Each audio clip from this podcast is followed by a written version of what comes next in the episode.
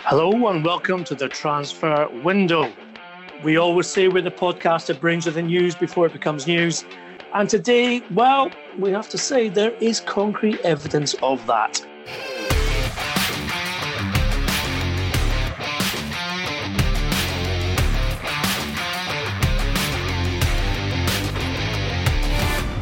It was last September when we first reported that the dressing room at Tottenham Hotspur was very much fractured because of Mauricio Pochettino's attitude, his demeanour, and his moods with regards to uh, the way that the team came back together after losing that Champions League final to Liverpool in May last year.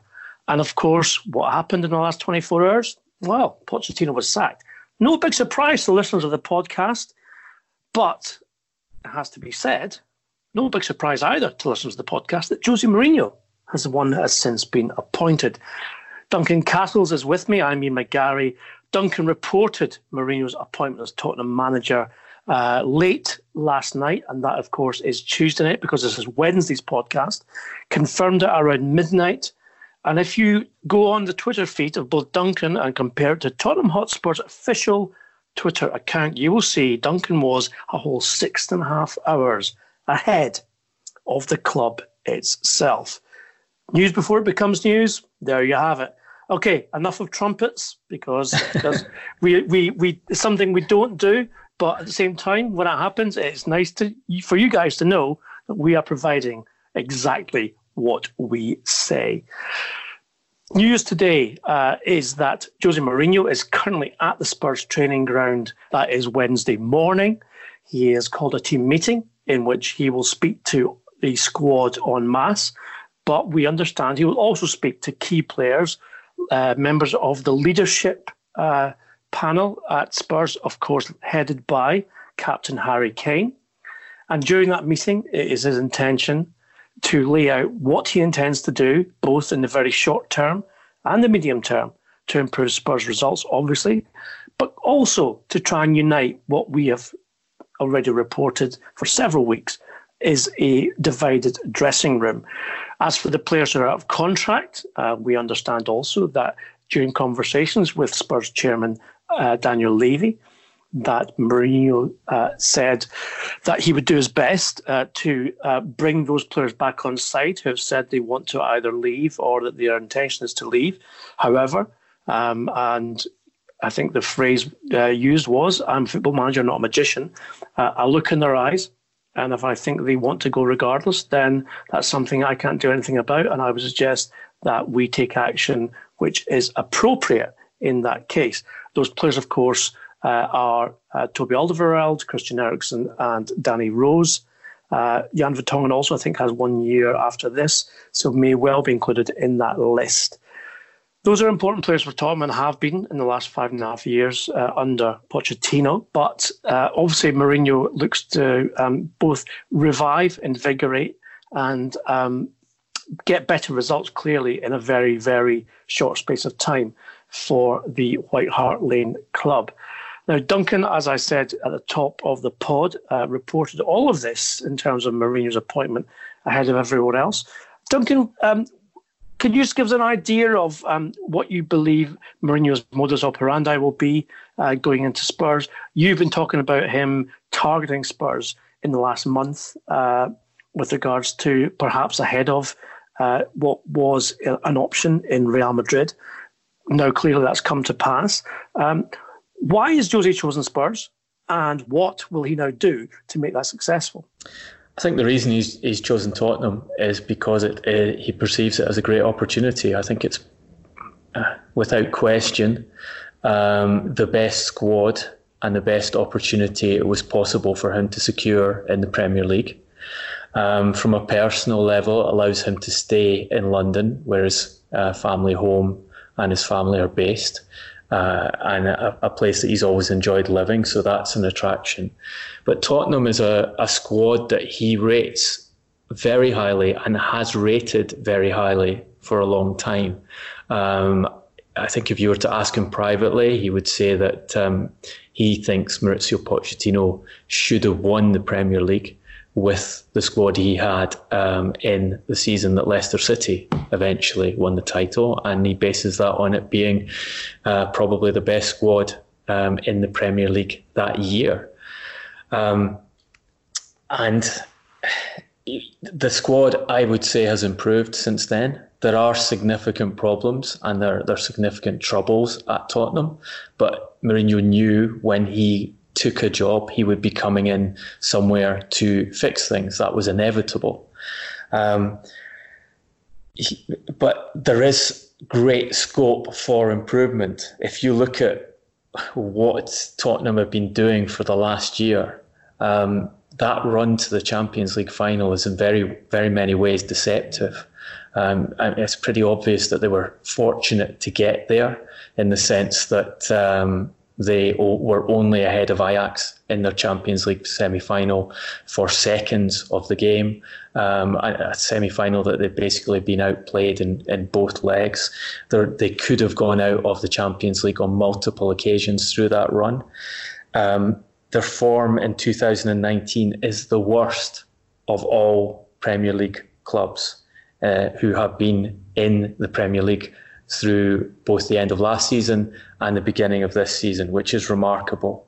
Um, they've they've suffered 18 defeats in 2019. They don't have a single away win since January. They have 25 points from the last 24 Premier League games. They're 11 points off fourth place, and they're 12 points behind um, Chelsea and Leicester City, who are their realistic contenders for that coveted Champions League place that Daniel Levy is targeting. And that is why Pochettino went. Um, it's no coincidence that Levy, in his initial statement upon relieving Pochettino of his duties, and we should emphasise here that the phrase Tottenham used was relieve of, the, of his duties, not dismiss, um, was that we have a talented squad and we need to re energise and look to deliver a positive season for our supporters he had done the calculation um, based on what was going on behind the scenes on the attitude of Pochettino that you've detailed for us here and talked about, broke the story back in September of the issues in, in Pochettino's behaviour, that it had gone beyond the point of no return and they were not going to qualify for the Champions League with Pochettino in charge. And therefore, he had to make the decision to dismiss um, or relieve Pochettino of his duties uh, which will come with a significant compensation package at some point, which is deeply controversial with the Tottenham supporters, has not been well received by a lot of people in the media and in punditry, um, and go for an expensive hire in Jose Mourinho.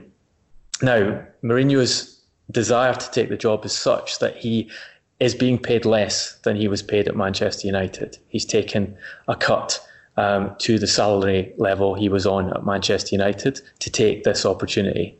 Um, also, the assistants that he will be bringing with him, who were with him at Manchester United, will be taking cuts to their salary at Tottenham. Those contracts were signed yesterday. Um, it's a measure of Mourinho's preparation for this job and the other jobs he had been looking to get, which include, interestingly, Arsenal. Um, that he has kept those assistants with him and working alongside him since he was dismissed by Manchester United 11 months ago. And they have been working to prepare programs for when he took over at um, at his next job. And yesterday they received a call from Mourinho uh, to get themselves to London urgently to prepare themselves to train Tottenham Hotspur today, Wednesday. Um, so look at it from Mourinho's perspective and look at that direct comparison with Arsenal, who we told you in the podcast um, had met with uh, Mourinho and discussed the possibility of him replacing Unai Emery should they decide to make a final decision on dismissing Emery uh, recently. Um, which is a better option from Mourinho's perspective? Absolutely Tottenham. Tottenham have a better stadium. Tottenham have a better training ground. Tottenham have a better squad. Um, Tottenham have far better finances. If you look at the, the, the, last financial figures Tottenham released, they made a record profit for a Premier League club. um, record revenues of 380 million, and their wages, the wage bill for that season was just 148 million, which is less than 40% um, of uh, turnover, which is a, an incredibly low rate for a, top tier club. So there is scope there um, to turn around the season, to turn around a, a squad that felt disenfranchised and and uh, I think bemused by Pochettino's behaviour this season. And I think also there is scope to do what Mourinho has said he wants to do, which is prove himself, prove his qualities as a manager to the critics, win titles again. Um, remember, for all uh, Pochettino's sterling work at, at Tottenham and in his five years, uh, at the club. He qualified them for the Champions League every time, which was the requirement asked of him by Daniel Levy. He won no trophies. So Mourinho has the possibility here to um, reinstate them to the form uh, they, they achieved in previous seasons, to have a go at qualifying them for the Champions League this year, although, that will be difficult, and to win silverware, to, to take them over that edge, that important psychological barrier that separates a very talented team from one that actually win things. And if you're talking about a manager who whose skill set is focused on winning trophies, you just got to look at Mourinho's track record in cup finals. Um, and the 20 major trophies he's already won in his career. So he will back himself to improve matters at Tottenham uh, and and then have you know, a realistic chance uh, to consistently be in the Champions League and take advantage of any um, slip up there might be at Liverpool and Manchester City, where I don't think anyone expects Pep Guardiola to be indefinitely and where there will be a major overhaul uh, of the club when Guardiola leaves. People will say, Duncan, that this is a major gamble by Daniel Levy not on the basis of Mourinho's track record, because as you've pointed out, he's won trophies at every single club he's managed. I think 25 major trophies uh, in total. However, um, Pochettino was, uh, it's fair to say, um, very much loved by Tottenham fans, and there already have been negative reactions to Mourinho's appointment all over social media with regarding uh, Spurs fans uh, saying that it's the wrong decision, etc., etc. More intriguingly, I believe, in terms of what uh, faces both men, and by that I mean Mourinho and Levy, uh, right from the outset, is that they don't seem entirely compatible with the way that they work. Um, Levy, as we know, uh, and as we've worked with him over the years, is very much someone who likes to have transfer activity under his control, uh, believes that he should be the one to make final decisions.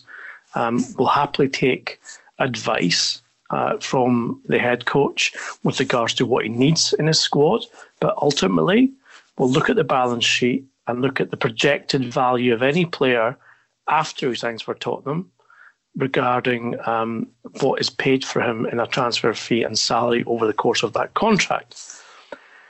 To that end, in the five and a half bit years Pochettino was in charge at Tottenham.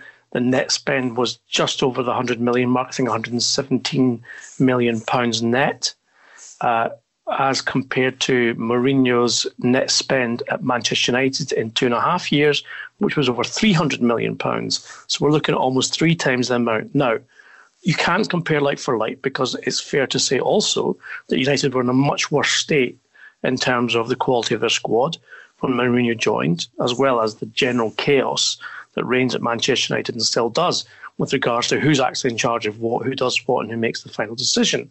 So Mourinho did what he could to try and repair some of the damage that had been done uh, over four different managerial uh, sackings and uh, reigns in order to win trophies, and of course won the Europa League, won the League Cup as well.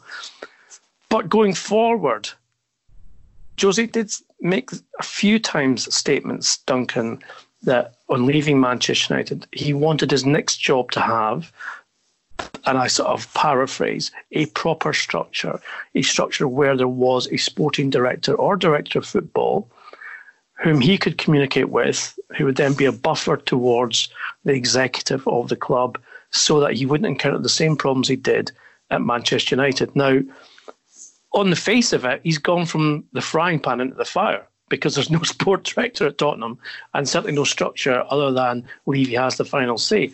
How is that going to work? I think it, look the, the the test here is going to be results ultimately. Um, the the biggest problem I perceive Mourinho having is he, he's entering a hostile environment.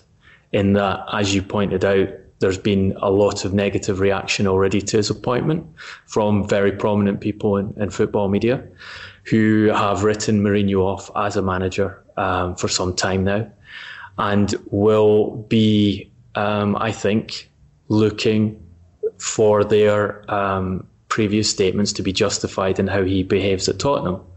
And some of the, those individuals have been big supporters of Pochettino um, and talked of him as being the, the or one of the very top coaches in European football.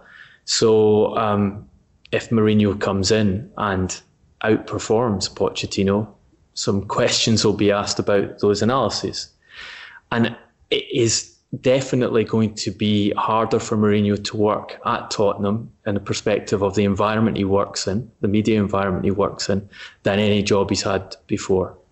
Um, and it wasn't easy for him at Manchester United, and it wasn't easy for him at Chelsea second time around. You're going to hear the stories of the the dressing room falling apart, the three year cycles, etc., etc., etc what I think is interesting is you you have that a demonstration in what's happened at Tottenham about how how easy it is for a dressing room to become dysfunctional in modern football. So you have the manager Pochettino, who has been hailed as being um, a new breed, very good at, at motivating and handling his players, as well as good from a tactical perspective, etc. Yet that manager has um, pretty much gone through the same sort of process that happened to Mourinho at Chelsea um, in his second campaign when he was dismissed there and, and is sort of held up as the archetype of a, of a dressing room falling apart. So I think it, it, this emphasises the fragility and the difficulty of, of coaching in a modern environment. In terms of what Levy's done, you have to remember that Daniel Levy tried to hire Jose Mourinho way back in 2007 when he was first sacked by Chelsea. Um, and was only prevented from doing so by the terms of Mourinho's then record compensation package he was paid by Chelsea, which um, meant that he would not receive the, I think it was ten and a half million pounds was the payoff at that time if he moved to another English club. And Levy wasn't able to afford to compensate him for that loss of um, earning from Chelsea and hire him as a new coach. So ultimately, didn't pursue that line. Um, you also have to look at it from the perspective of he is now in a position to hire one of the most storied um, names in European football with an incredible track record of success, um, with a, a, a, a massive commercial profile at the cheapest price he's been available um, for years. And he's doing that at a time when Tottenham are on the market as a football club, um, are available to be um, bought by buyers if the, the huge asking price of Joe Lewis is met, when they're looking for um, naming rights on their stadium. Um, so if you have someone like Mourinho in charge and it works, that is a positive on the football side and it's a positive on the business side. Um, in terms of what Mourinho will do with the squad, the information I have received is that he wants to start working with them and uh, and train with them and see how they behave and perform and respond to his instruction in this first month uh, before we go into the January window, before making final decisions on um, additions and whether some of those disgruntled players that you mentioned should be allowed to leave or whether an attempt is made to retain them and reintegrate them into the squad. There are weaknesses in, in the squad. There obviously uh, have issues at fullback, which I would uh, imagine Mourinho would want to resolve. I think there's um, there's clearly a weakness uh, uh, in defensive midfield. Pochettino's uh, experiment of using Harry Winks as that um, number six, I think, has failed this season. Um, and I think there will be a lot of pressure on Winks to demonstrate that he's worthy of that role in the Mourinho team. And one thing that was said to me last night when discussing with, with a close friend of Mourinho um, how good an opportunity it was for him and, and why he'd taken the job was that um, that Mourinho had to be clever.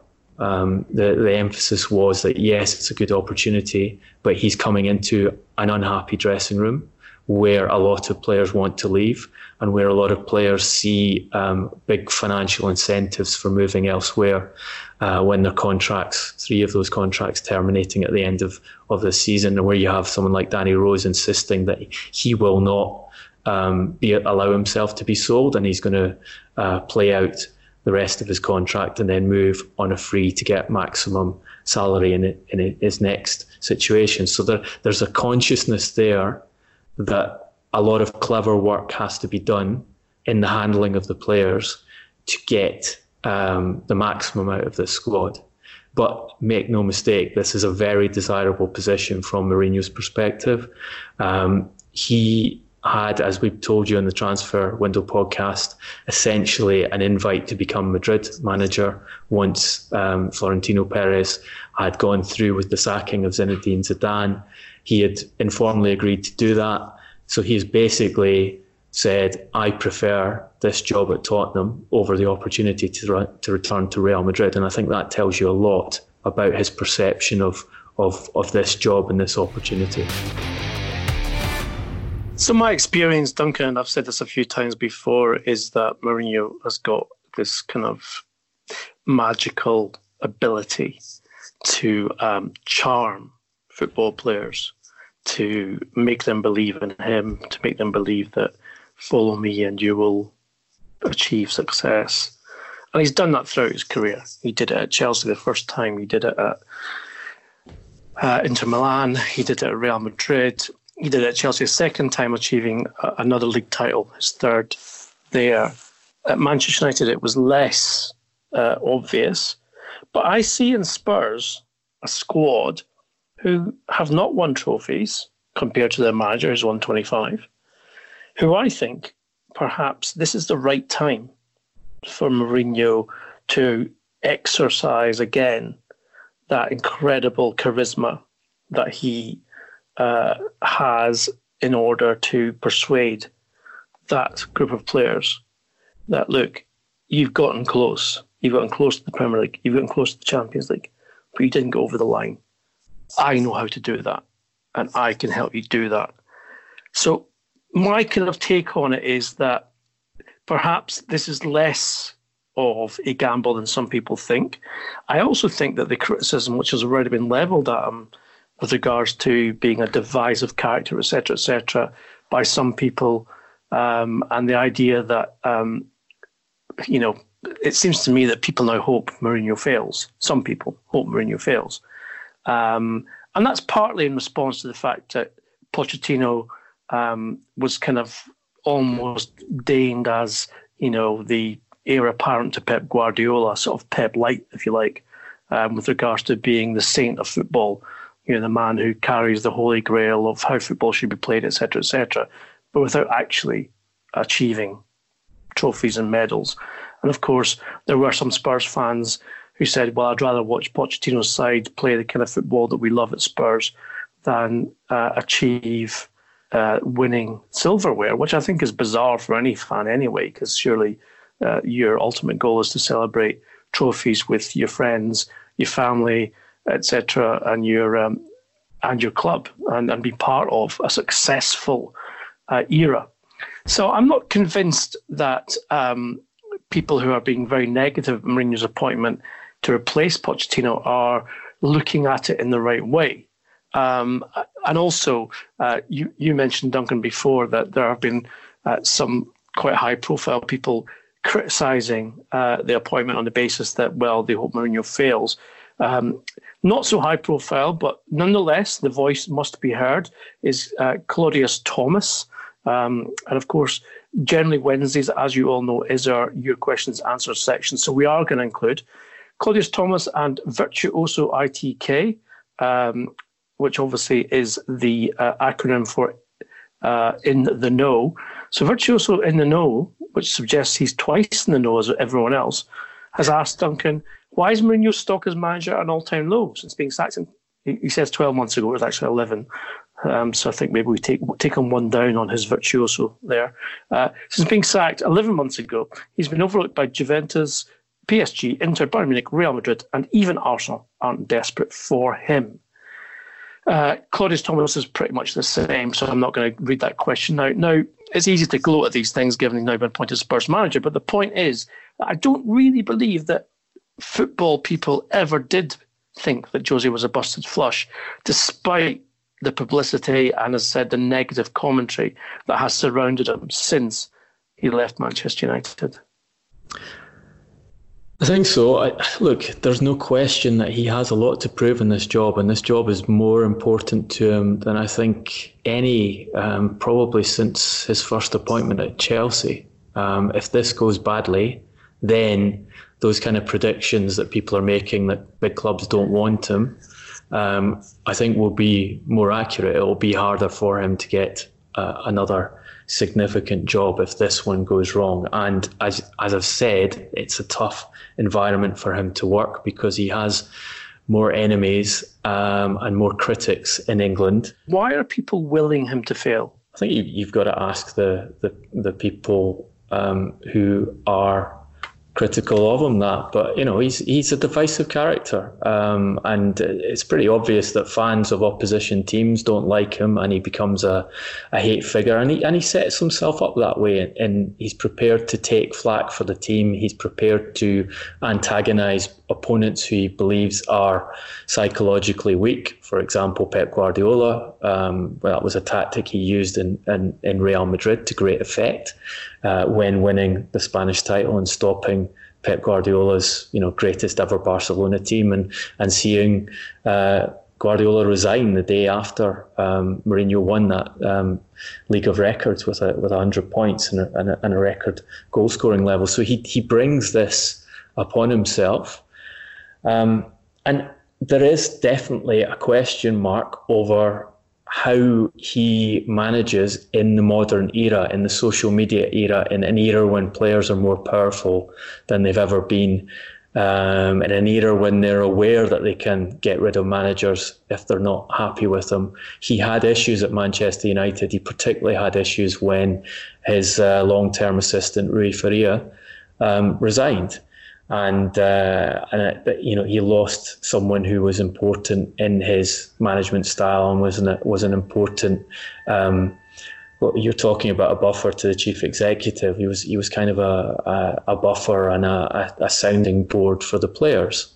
So all of those things will be challenges to him, but all of those things he has had lots of time to reflect on.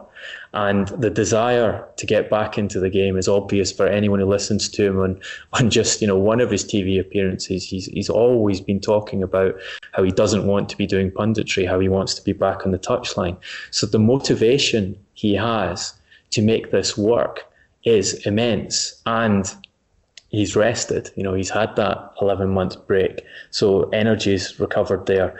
You've got players like Harry Kane, who he has been publicly um, praised many times and basically said he would like to have brought him to Manchester United, but it's impossible to take players from Tottenham. He's praised Tottenham for the way they've retained their key players and, and don't sell them on anymore. He's done that publicly. The opportunity, he's got the opportunity to work with someone like Harry Kane, and I would imagine he would be saying to Harry Kane, look, um, I think you're a great player. You're a player I've wanted to work with for years. And I can help you win things. That's the thing you need to add to your career. And I'm going to show you how to do that. Um, we know he's a better tactician than Maurizio Pochettino. Uh, we know he's better at winning than Maurizio Pochettino. You know, these are established parts of his managerial style. The question is whether the the shortcomings and that you know difficult environment he will have to work in because of his critics um, will outbalance those and, and how much he is able to adapt to the modern game and change his way of, of managing players. Um, you know, he talks about squeezing players to get performances from them. I don't think he'll stop squeezing players to get performances from them. Pochettino was squeezing players in, in, in many ways in his training regime and his demands and the, the kind of double sessions and the amount of work and asking to press on the field. That can work. It's it's it's balancing the the the squeezing with that kind of playful character, the the likable character that um, most of um, the top elite players who have worked with Mourinho, if you talk to them about what he's like as a manager, they'll say that's that's the other element of his character. He's not just demanding; he knows how to relate to you as an individual. So, can he get that to work again um, with this excellent squad? Um, and then we see whether he succeeds there. If he does, I see no reason why why he won't succeed, and I can understand absolutely why Daniel Levy's gone down this line.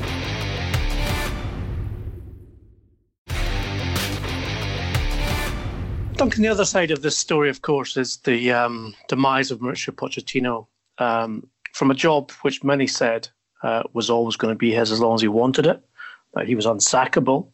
Uh, clearly, results and the uh, consequences of uh, the team's lack of performance and also the possibility of losing out on Champions League qualification has led to this very sudden divorce between himself and Tottenham Hotspur. Uh, a question from one of our listeners, Eugene Rabbi, at Rabbi Eugene, has asked us Is Poch taking his sabbatical now? And will he then go to PSG next season following his brief meeting with the owners? As mentioned on uh, the podcast on the 4th of October this year. Look, I think you have information, Ian, that um, that Pochettino is still on Tottenham's payroll. And, That's correct. Uh, yeah, yeah. Well, we did report on uh, a week ago, last uh, Wednesday's uh, transfer window podcast, that uh, one of the options Levy was looking at, instead of sacking Pochettino and paying something around the, the um, 19 million pounds of compensation to him and his coaching staff was instead to um, put him on gardening leave. And as Duncan rightly pointed out in the Tottenham statement with regards to Pochettino's departure, that uh, it was not a dismissal, that he'd been relieved of his duties. Now, what that means is that uh, he would be paid his monthly salary as normal. And what will happen from now on uh, will depend on Pochettino's next job. So, uh, Pochettino will be expected and his coaching staff to um, collect their salaries on a monthly basis as normal while not working for Tottenham Hotspur.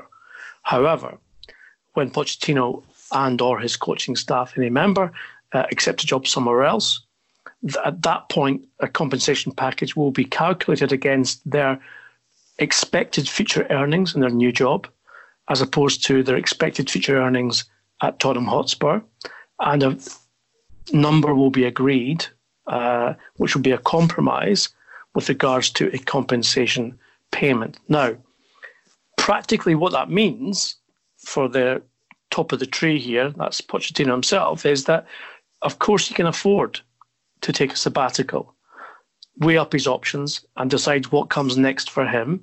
And clearly, he's very loyal to his coaching staff. So you assume, as in the way that Duncan's described, uh, Mourinho uh, retaining his own coaching staff with regard to the next job coming up, that they will weigh up the options. Now, Pochettino has been described as a quite broken figure in the last four or five months since the Champions League final, someone who was unable to re energize and recapture the enthusiasm which he had always typified his um, the environment of his squad uh, as well as his attitude towards training and games, etc., as head coach at Spurs.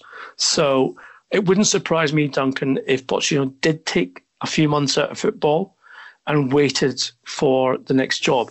Look, manager stock can go up and down the same way as shares go up and down in the stock market. Pochettino's has definitely taken a hit in the last 24 hours because he has effectively been removed from his post. But it doesn't mean to say people don't remember the good work he's done at Spurs. And I think his stock will rise as others falls. And by that I mean he was mentioned in very, very uh, uh, qualitative terms for uh, Manchester United job and for the Real Madrid job before both clubs kind of unexpectedly uh, replaced uh, managers with Ole Gunnar Solskjaer and Zinedine Zidane uh, in the spring of this year. Um, and I think he'd be quite kind of content to wait and see how things play out at the Santiago Bernabeu, as well as Old Trafford, um, and knowing that he is available not for no fee because his gardening leave will mean there will be compensation due to be paid to Spurs, but it will decrease with every month he's out of a job. So again, it makes him more um, attractive in terms financially to any club who wants to employ him. I think PSG, to refer back to Eugene Rabai's question, um, could also be uh, a a good fit for him, but I suspect he would prefer to go to one of those two top clubs in the world and rebuild his career there. However, I think a few months out is probably the first part of his um, idea of recharging his batteries, getting himself back in a headspace where he feels that he can make a difference at a club. And I think that'd be very, very wise for him as well, given everything we've heard and we've reported with regards to um, the way that he, he, as a character, has changed in the last few weeks. Yeah, look, the, the version of events that's come from people close to Pochettino is very much critical of Daniel Levy, saying that Pochettino um, requested players uh, and an overhaul of the squad last season. That he needed, he felt he needed fresh blood in the team. That he needed uh, fresh minds to work with, and that he was being blocked on moving individuals out as much as he was being blocked on bringing individuals in. And famously, they went through an entire season without recruiting a single player. A lot of money. Um, you know, Tottenham spent more gross and net than any other club in the Premier League in the last summer. So there was significant investment after that. That uh, um, you know season in which Pochettino on multiple occasions publicly criticised the recruitment policy of the club and basically said things had to change. A lot was done in the summer, but um, it seems Pochettino by that stage had decided that uh, things were beyond repair and didn't have the appetite to um, fix what started to go wrong between him and the players. Um, again, from people close to Pochettino, the word is that he will take a sabbatical, which makes perfect sense. He's get he's now got himself into a situation where he's being paid not to work, to recharge his batteries, to prepare himself for his next job, to assess the options open to him, decide which one is best.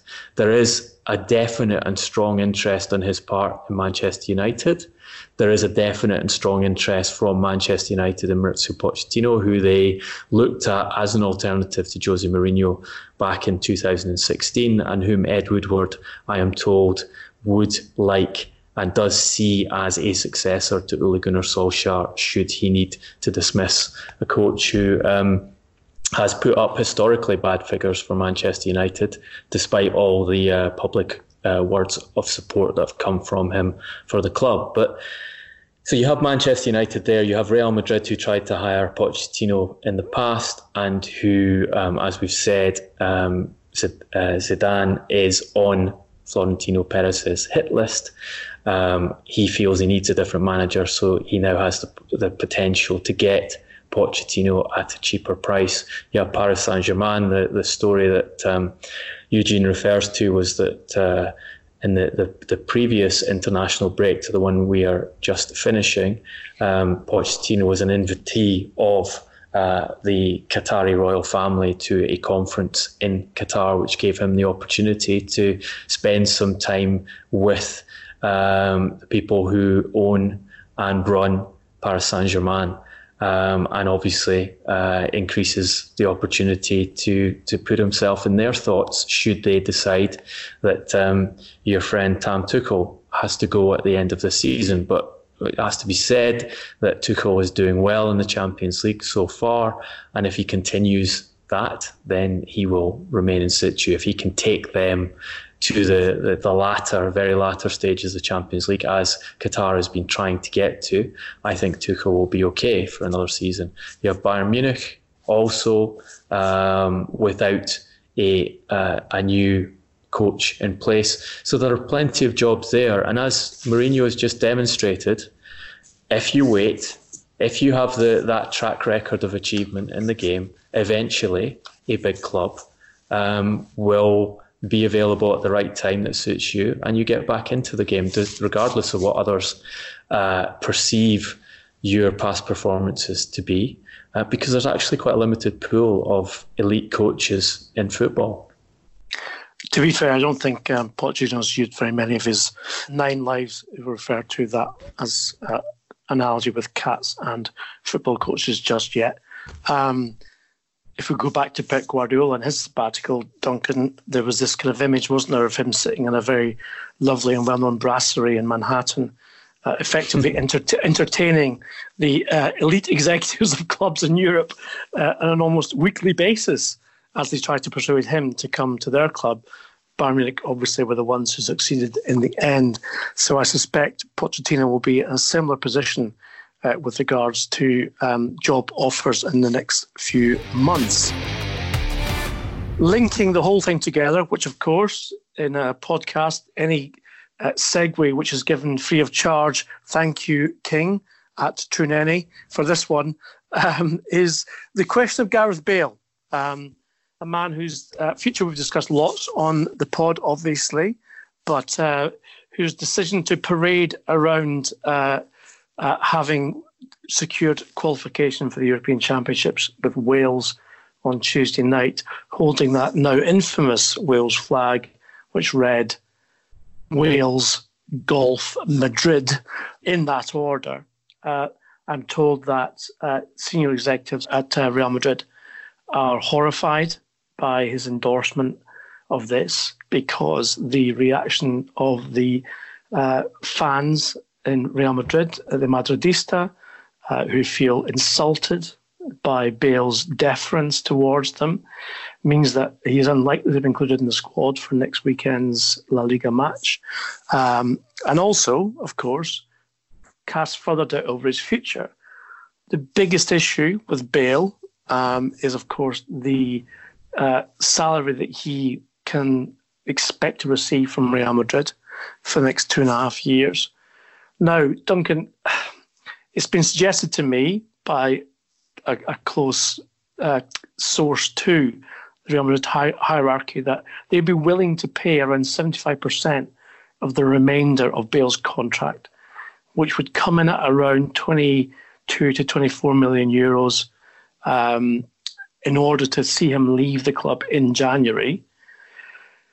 Clearly, Spurs stroke Manchester United have been mentioned in dispatches with regards to potentially taking him. However, given his injury record and his general attitude towards his football over the last couple of years, can you really see him coming back to the EPL? Or do you think that he just sits in Madrid and, of course, as you've said many times, uh, get, tries to get his handicap down a bit further, and then just waits and sees what happens.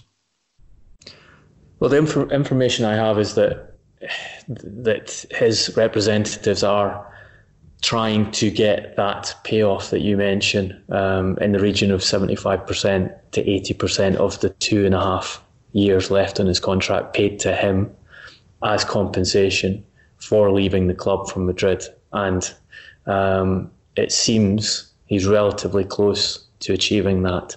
Um, I'm told that he is um, he's got a bit bored of not playing football. Um, maybe his golf game hasn't been as as uh, good as he expected it to be, but is actually um, prepared uh, to go and find himself a club and play if he can get that um, severance package from Madrid. Preference is to come back to England, to a Premier League club, and I think that's um, why you will see uh, representatives involved in this pitching him to clubs such as Manchester United and Tottenham Hotspur um, to try and get a bite, to try and get one of those um, clubs that have got the financial wherewithal to give him another big contract um, to bring him back to the Premier League and allow him to to play there. Um, alternatively, there is the option of China if the money was on an absurd level. Um, interestingly, I'm told he would be ready to do that again if he doesn't have the options in the Premier League and the money is so high. He sees it as a as an opportunity to to further add to his bank account. Um, I was told that uh, the, the, the summer move to China was ultimately um, rejected by Bale himself, even though his agents had gone a long way down the line to securing that. At that time, he was not prepared to go to China. He might be prepared to take China now, but the, the emphasis I have is only under the right financial circumstances would he be prepared to to do that. So um, I think it's getting closer to an end game. Uh, obviously, Madrid want rid of him. Obviously, Zidane's not happy with him. Florentino Perez, who had been his great supporter, appears to be on board with getting him off the wage bill, um, getting the problems he causes in the camp, getting that, that those question marks over his injury, uh, the embarrassment of him, you know, waving banners with Madrid in last place um, in front of the cameras after a European qualifier game. I think you know it's it's very hard to see that being repairable, and it, you know Bale's position has been. Um, I will sit here and, and if you if you're not prepared to pay me off, I will sit here and take my huge salary and and carry on um, not playing a lot of football. And in those circumstances, I think even clubs like Real Madrid have to come to a pragmatic decision um, and uh, and try and get that player out uh, and uh, and use the small amount of money they save on uh, on other areas of the team. I think it's fair to say, Duncan, Bale's never been a controversial figure. He's not neither courted it nor provoked it. Um, so I think it's significant that he is endorsed. People will say, well, it's just a flag. But in Madrid, symbols are very, very important. And it was very symbolic that he was the one carrying it around um, in the aftermath of that 2 0 win over Hungary, uh, in which, as I said, it was Wales, golf, Madrid. I know that you would contend that golf probably isn't the right place uh, of those three particular parts, and indeed maybe Gareth himself would have tried to you know change that round. However, it is the case, I should say, that he is now publicly almost taunting the Madridista, who are notoriously, notoriously loyal and will not accept that kind of dissent from a player who has been treated very well in their eyes by the club in terms of his salary and the opportunities that he has been given. Remember, he's won three Champions Leagues uh, at Real Madrid, which you know is something which is not to be sniffed at for any British player. Um, even uh, Steve McManaman won only two. So you've got to uh, take that into account, I think. And I think this is the breaking point now for both Bale and Madrid. And that I suspect that there was no accident with regards to his parading that flag. I think Bale knows the, the end is coming.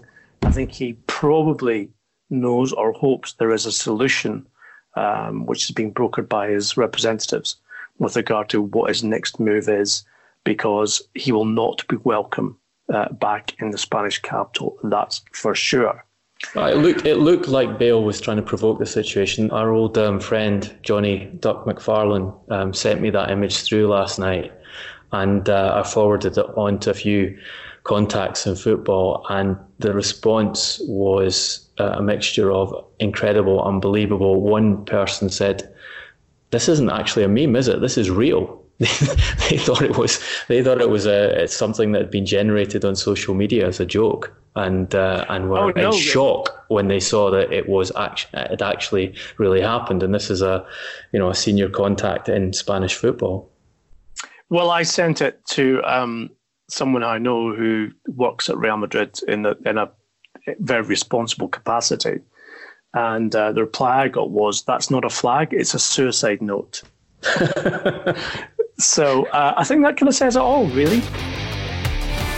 Now, um, we appreciate your um, patience with us today, uh, our loyal listeners, with regards to uh, your questions answered.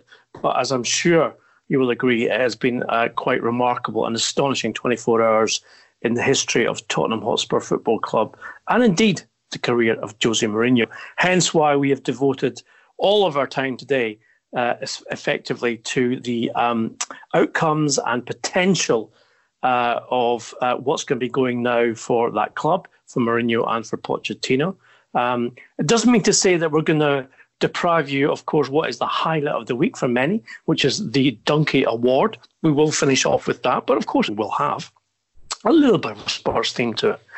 Now, I don't expect all of you to remember the person that we're going to um, name in this award, but if you want to, you will find him very easily because it is the former FBI director, Mr. J. Edgar Hoover, who tried for years and years and years to hunt down the famous mafioso uh, Al Capone, eventually getting him for tax evasion on the purchase of stamps.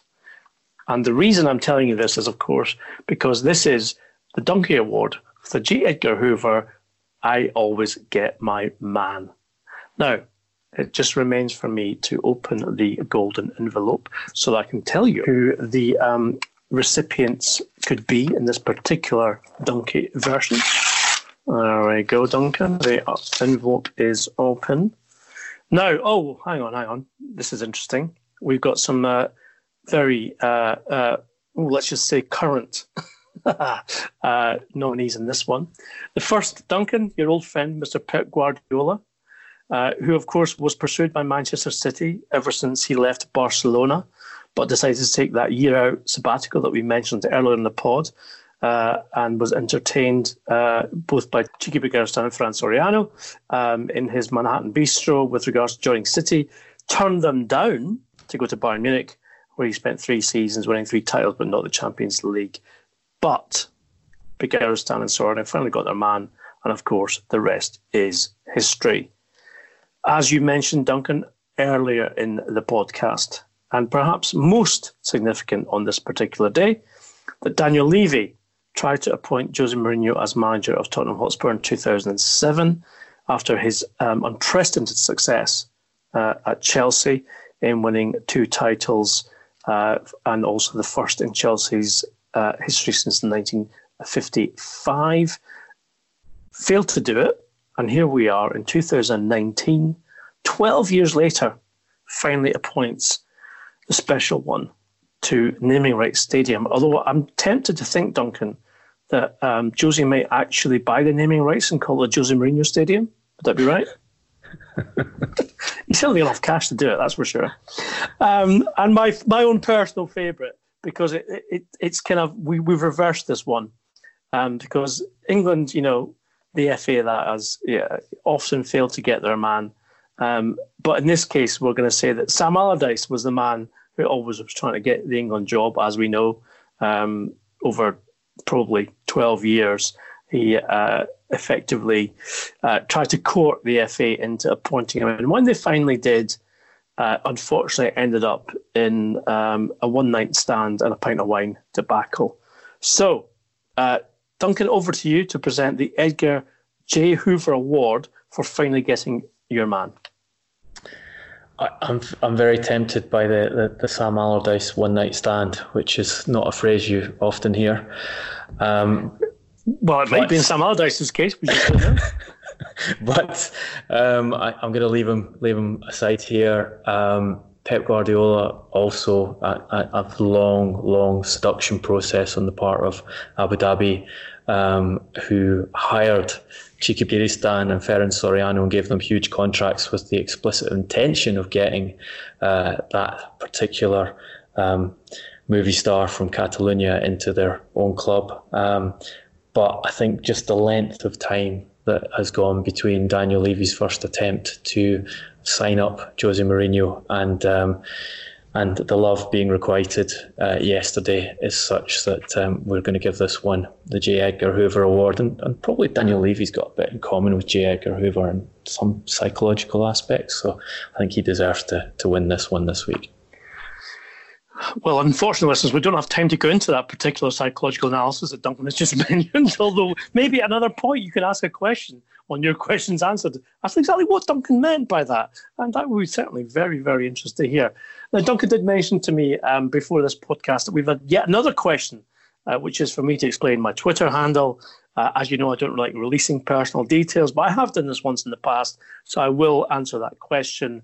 Uh, at Garbo SJ refers to the fact that in previous lives, when I was working as a journalist, my um, nickname in Scottish journalism was Garbo, uh, obviously related to my surname, McGarry, but also to Greta. You can work that one out for yourself. And then when I um, moved to England in 2000 and worked there for more than 10 years in newspapers, it was Super Jock. So there you go. Garbo and Super Jock combined, Garbo SJ. And you can contact me that if you want to continue this debate, because of course we always love that to happen. And Duncan Castles, who's much more straightforward. He's just at Duncan Castles, but not as interesting, I think you'd agree. Um, at Transfer Podcast for our um, uh, uh, the uh, podcast Twitter handle. Uh, so please do get in touch. We love to engage, and of course, it has been a incredible 24 hours uh, in terms of Tottenham Hotspur and Jose Mourinho. And as you know from listening to this podcast, we have been giving you the news before it becomes news. And we will continue to do that. And you can be sure that we'll be working our socks off to make sure that that is the case. Thousands, millions indeed, 1.5 million listeners, remember, that we reported uh, we're now at. Uh, love the podcast if you do, please go onto iTunes, give us a five star review. Let's make it 2 million in the next few weeks and months ahead. Just to add, that was Saumail Dave who was asking about uh, Ian's Greta Garbo Twitter handle. And uh, we now have um, accounts on Instagram and Facebook. Um, so you can search for them and follow us there. Or both of them, Transfer Podcast is the is the handle for them. It's not all over for us because, of course, Wednesday was your questions answered, as well as the Pochettino Mourinho Spurs special. We will see you through the transfer window again on Friday. Until then, thanks for listening.